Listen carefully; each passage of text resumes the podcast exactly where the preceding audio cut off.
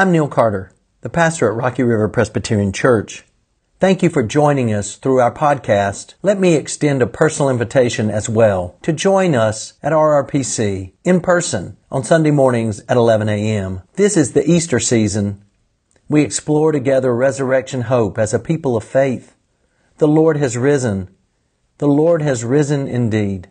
May you be renewed and empowered, comforted, and challenged as we listen to and for God's Word together today. Welcome to R R P C and our Wednesday evening time of devotion and Bible study.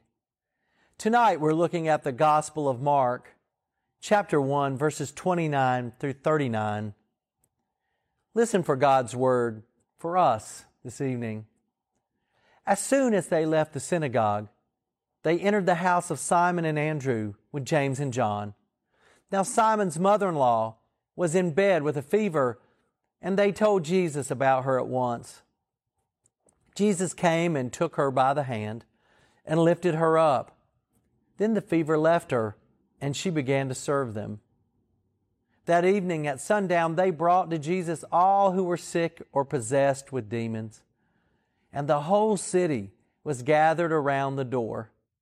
And he cured many who were sick with various diseases and cast out many demons. And he would not permit the demons to speak because they knew him.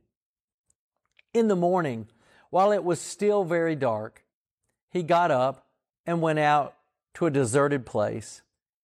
And there he prayed. And Simon and his companions hunted for him.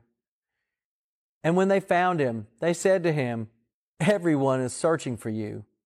And he answered, "Let us go on to the neighboring towns, so that I may proclaim the message there also, for that is what I came out to do." And he went throughout Galilee, proclaiming the message in their synagogues and casting out demons. Truly the word of God for the people of God. Well, one commentator called this section of Scripture a day in the life of J C Jesus has just come from the synagogue, remember last week, casting out an unclean spirit of a man. And now he moves right to, to these other things. Mark is not one to get bogged down in detail. But for Mark, Jesus is on the move continually. He goes to Simon's house, a k a. Peter. His mother-in-law is sick. Now this might be a place for some folk to insert a mother-in-law joke, but not Jesus. Jesus cares about her, lifts her up, heals her, her fever breaks.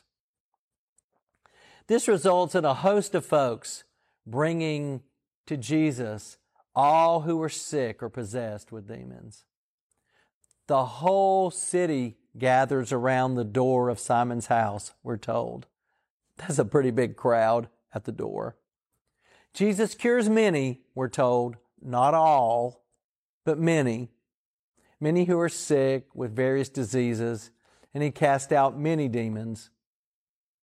In the morning, Jesus gets up early for quiet time to pray, out alone by himself in a deserted place. The disciples look for him, and it te- technically says they hunted him down. "Everyone is searching for you," they say. But Jesus wants to keep going, to proclaim the message in other towns, in the other areas. And Jesus says, "For that is what I came out to do," proclaiming the message in their synagogues and casting out demons. This is it. This is the job for Jesus, healing many, liberating people from those things that hold them back or hold them down or hold them captive. Prayer time alone and proclaiming the message of good news. That is what Jesus says he came to do. That's the day in the life of Jesus. You know, in many ways, this is also a day in the life of the church. Meeting the needs of others, taking time for quiet reflection and prayer, and proclaiming the good news to others outside our circle. That's a day in the life of the church. Because as Jesus says, that is what I came out to do.